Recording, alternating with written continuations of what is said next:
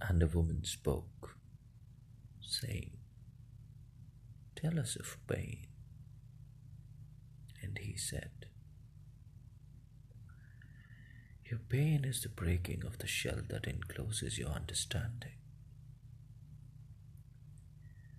Even as the stone of the fruit must break, that its heart may stand in the sun, so must you know.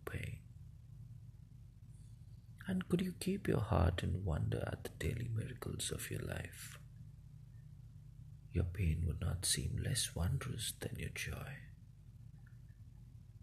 And you would accept the seasons of your heart, even as you always accepted the seasons that pass over your fields. And you would watch with serenity through the winters of your grief. Much of your pain is self chosen. It is the bitter potion by which the physician within you heals your sick self. Therefore, trust the physician and drink his remedy in silence and tranquility.